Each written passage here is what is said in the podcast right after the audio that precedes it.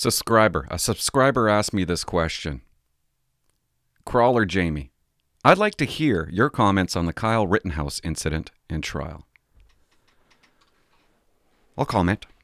I'll make a comment. You want to know what PTSD looks like? and there were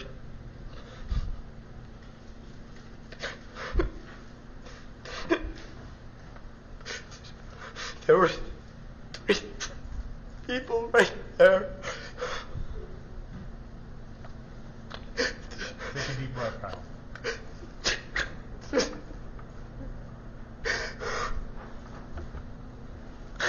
That's what I.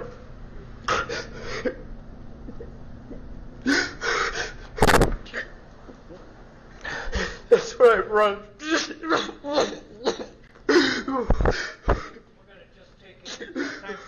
Anyway.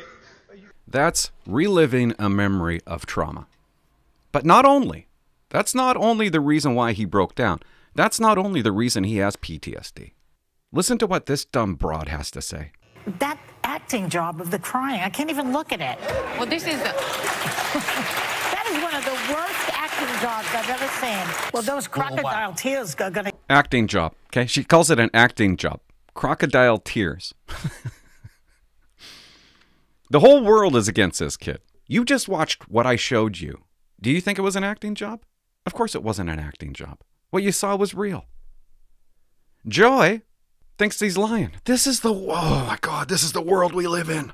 Yes, Kyle went through a traumatic event, but when you have people like this attack him, you can't cope. You can't cope. This is what LeBron James said after he seen him on the stand crying. Knock it off. Fake. You're phony. He has a clear cut panic attack on the stand, reliving his moments. And this is what they say about him. I, I, I'm just, I, I'm shocked at the world in the past couple of years. I see no empathy. That's how you say it. I see no compassion from people. I see no sense. I see no common sense. Could you imagine being this kid and the President of the United States calls you a racist? He did that. He tweeted it out. He called Kyle Rittenhouse a white supremacist. Could you imagine being that kid? This is why they're prosecuting this kid. This is why this court case is in court. We're going to march forward. We're going to throw it into the hands of 12 people from the city and let them do our work. Ladies and gentlemen, this is a political case. We can take politics out of it as in Democrat and Republican, but the district attorney's office is marching forward with this case because they need somebody to be responsible. They need somebody to put and say, We did it. He's the person who brought terror to Kenosha. Kyle Rittenhouse is not that individual.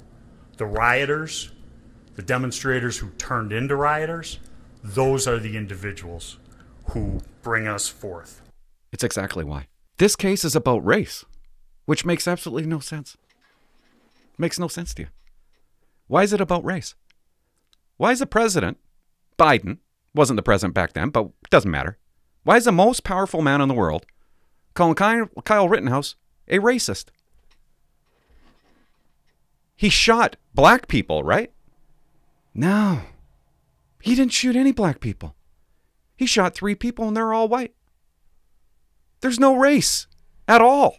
Has race has nothing to do with this. But the world wants you to believe that it's somehow racist. I don't know. Maybe I should do a full episode on uh, Kyle Rittenhouse. I tried to stay away from it, but I can't. And it's already over, basically. The jury's sitting there, coming up with their decision, but I don't know. I watched him. I watched him break down on the stand, and I'm like, that's PTSD. That's a panic attack. And then I see Joy Behar, or whatever her name is, call him fake, calling it fake. I see what the president said, and I see what LeBron James said. How do you cope with a mental illness? You can't. You can't. And I think the world is, I don't know, the world's a pretty mean place, ain't it? It grossed me out and I wanted to share it with you. Are you grossed out?